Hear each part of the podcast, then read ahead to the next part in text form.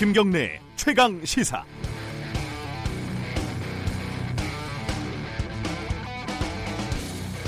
싸움을 하다 보면은 상대방하고 좀 비슷해지죠.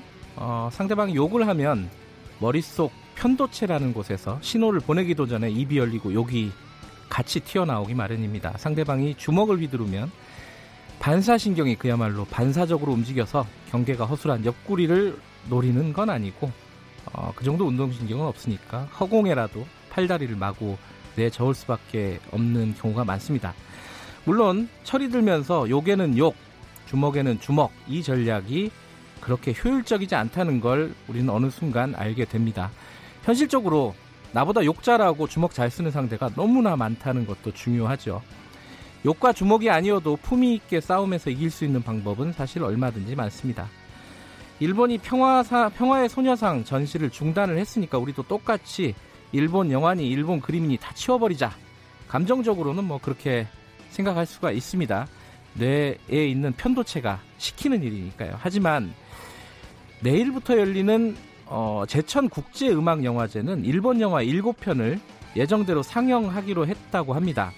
제천시 의회가 상영 취소를 요구하는 성명을 발표를 했는데도 말이죠. 비판을 하던 동조를 하던 평가는 관객에게 맡겨야 한다. 이런 기본적인 표현의 자유를 존중하겠다는 겁니다. 싸움은 이렇게 하는 게 아니겠습니까? 같이 멱살을 잡고 승강이를 하는 게 아니라 우리는 수준이 다르다는 것을 보여주는 것. 일본에는 작동하지 않는 표현의 자유가 대한민국이라는 사회에서는 정상적으로 작동하고 있다는 것.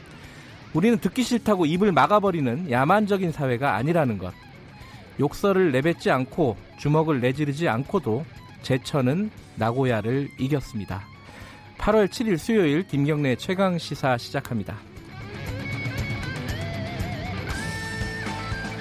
네, 김경래 최강 시사는 유튜브 라이브로도 함께 보실 수 있습니다.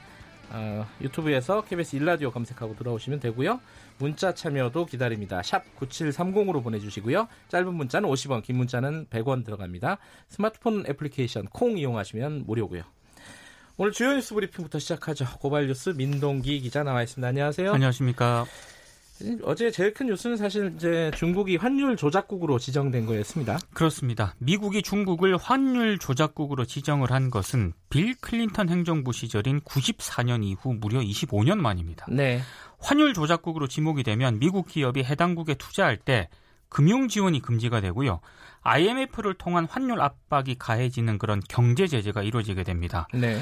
중국 중앙은행인 인민은행이 어제 미국의 환율 조작국 지정에 대해서 제멋대로인 일방주의와 보호주의 행위라고 강력 반발을 했는데요. 이틀 연속 한국 증시가 좀 여파를 받았습니다. 코스피가 29.48포인트 어제 하락을 했습니다. 어제도요. 그렇습니다. 예. 그리고 지금 미중 간 전면전 양상이 지금 펼쳐지고 있는데요. 네. 또 한쪽에서는 중국이 또 환율 안정화 조치를 또 취하고 있거든요. 네. 그래서 뉴욕 증시가 또 반등을 하는 그런 모습을 보이고 있는데 네. 미국이 또 협상 여지를 열어놓고 있는 그런 상황이기 때문에 조금 좀 지켜볼 필요는 있는 것 같습니다. 뭐 글로벌 경제로 보면은 한일 간의 갈등보다는 미중 간의 갈등이 굉장히 그렇습니다. 큰 얘기죠. 네. 큰 얘기. 어, 관련된 얘기는 이 브리핑 끝나면은 전문가와 함께 좀 자세히 짚어보겠습니다. 그리고 지금 한국에 그 중거리 미사일을 배치할 수도 있다. 뭐 이런 보도가 나오고 있는데 중국이 또 반발을 하고 있죠. 중국 외교부 무기통제국장이 어제 기자들에게 특별 브리핑을 가졌는데요. 미국의 아시아 태평양 지역 중거리 미사일 지상 배치 계획과 관련해서 네. 만약에 미국이 아시아 지역에 미사일을 배치하면 중국은 대응 조처에 나설 수밖에 없다 이렇게 얘기를 하면서 오스트레일리아, 일본, 한국을 콕 집어서 거론을 했습니다. 네. 어떤 대응을 할지는 구체적으로 밝히지 않았습니다만 1962년 미국과 구소련 사이에 그 쿠바 미사일 위기가 거론이 되지 않았습니까? 네. 이것까지 언급을 할 정도로 상당히 좀 강력하게 반발을 하고 있는데요. 아, 만약에 미국의 중거리 미사일을 배치할 경우에 좌시하지 않겠다, 신중하게 숙고하라 이렇게 좀 음. 압박성 발언을 했습니다. 어, 북한이 계속 발사체를 쏘고 있고 어, 중국은 또 이제 한국 미사일 배치 가능성에 대해서 반발을 하고 있고 뭐 이런 상황에 대해서는 2부에서 정세현 장관과 함께 어, 자세히 정세현 전 장관이죠. 네. 예. 어, 자세히 얘기를 좀 나눠보겠습니다. 최근에 이제 그 발사체 발사 그러니까 미, 북한에요. 네. 거기에 대한 뭐 대응 조치까지는 모르겠는데 어쨌든 미국이 북한에 대한 추가적인 대, 어, 제재라고나 할까요? 뭐 그런 조치를 발표를 했죠. 그러니까 그렇게 해석을 해도 될 것 같은데요. 예. 2011년 3월 이후에 북한을 방문했거나 체류했던 국민은 앞으로 미국의 무비자로 입국할 수가 없게 됩니다. 네. 미국 정부가 현지 시간 5일부터 북한을 방문했던 한국민이 전자여행 허가제 이스타라고 네. 하는데 이 이스타를 통해 무비자로 입국할 수 없도록 제한한다고 통보를 했습니다. 네. 이스타는 비자 면제 프로그램에 가입한 38개국 국민에게 미국을 최장 90일 동안 비자 없이 방문할 수 있도록 한 그런 제도인데요. 네. 한국은 2008년 11월에 이 프로그램에 가입을 했습니다. 이번 조치로 영향을 받는 한국 국민은 모두 한 3만 7천 명 정도 됩니다. 네. 평양 남북 정상회담 당시에 특별 수행원이었던 이재용 삼성전자 부회장, 뭐 최태원 SK그룹 회장 등도 이번 조치에 적용을 받게 되는데요. 네. 이렇게 되면은 향후 이제 남북 교류가 활발해질 경우에 미국 방문 시 불편을 겪는 여행객들이 늘어날 것으로 예상이 되고 있습니다. 사실상의 대북 압박 조처로 풀이가 됩니다. 그러면 뭐 예컨대 평양에서 공연을 했던 연예인들이라든가 이런 사람들도 어 그 뭐야 비자를 또 신청을 해야 되는 부분이거든요. 예. 아 저도 이, 이 뉴스를 보고 따져 보니까 저는 2011년 전에 갔다 왔더라고요. 저도 그 전에 갔다 네, 와서 보통 이제 금강산이나 개성이나 이렇게 취재차 많이 갔었잖아요. 네. 그 전이었더라고요.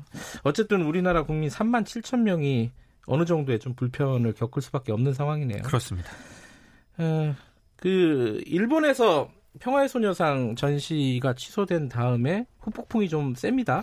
일본의 그 주요 국제 미술제인 아이치 트렌날레 2019에 참가했던 전 세계 예술가 72명이 네. 평화의 소녀상이 철, 폐쇄된 것에 항의하는 그런 연대 성명을 발표를 했습니다. 네. 그러니까 정치적 개입이 그리고 협박마저 행해지고 있다는 데 대해서 깊은 우려를 느낀다라는 입장을 밝혔고요.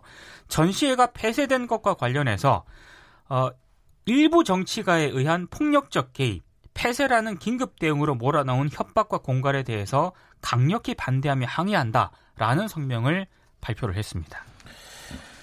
어제 어 이제 같은 전시 그 트리엔날레 네. 여기에 네. 참여하고 있는 어, 한국 작가를 연결했었는데 어, 내 작품도 빼라 그럴 거면은 그렇게 어, 얘기하는 작가들이 있었습니다. 네.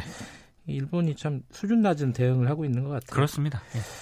아베 보좌관이 좀 이상한 말을 했네요. 이거 뭐 좀 정리 좀 해주시죠. 이 조선일보 보도인데요. 예. 아베 총리의 최측근인 에토 세이이치 총리 보좌관이라는 사람이 있습니다. 네. 지난 1일 그 여야 정치인들이 일본을 방문했거든요. 네. 근데 한국은 매춘 관광국이다 이런 취지의 발언을 한 것으로 나타났습니다. 매춘 관광국이요? 네. 어허. 더불어민주당 김부겸 김영춘 의원 그리고 자유한국당 김세연 의원, 바른미래당 김관영 의원과 원희룡 제주지사 등이 지난 1일 일본의 그 가메이 시즈카 전 의원이 주재한 만찬 자리에 참석을 했거든요. 네. 근데 이 자리에서 에토 보좌관이 내가 올해 71살인데 한국에 한 번 가봤다. 어, 나이가 많네요, 보좌관인데. 예. 예. 과거 일본인들이 주로 매춘 관광으로 한국을 찾았는데 네. 그런 걸 싫어해서 가지 않았다. 이렇게 말을 한 것으로 전해지고 있습니다. 그러면서 총리 특보로서 강제징용, 위안부 문제 등에 대한 조사 과정에 참여를 했는데 불법적인 정황을 찾지 못했다 이런 말도 했는데요.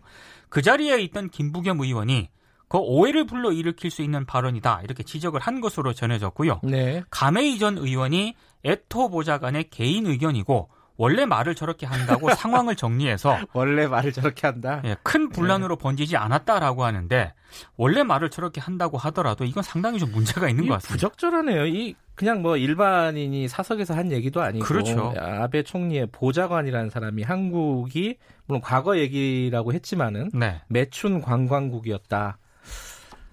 따지고 보면은 어, 일본은 뭐라고 해야 될까요? 이게 전쟁 관광국이라고 해야 되나요? 아 이거 그 그런 발언도 좀 가능한 대목이죠. 만약에. 예. 참 여러 가지로 어 뭐랄까 갈등이 점점 커지고 있는 국면이라 걱정이 됩니다. 그렇습니다. 예.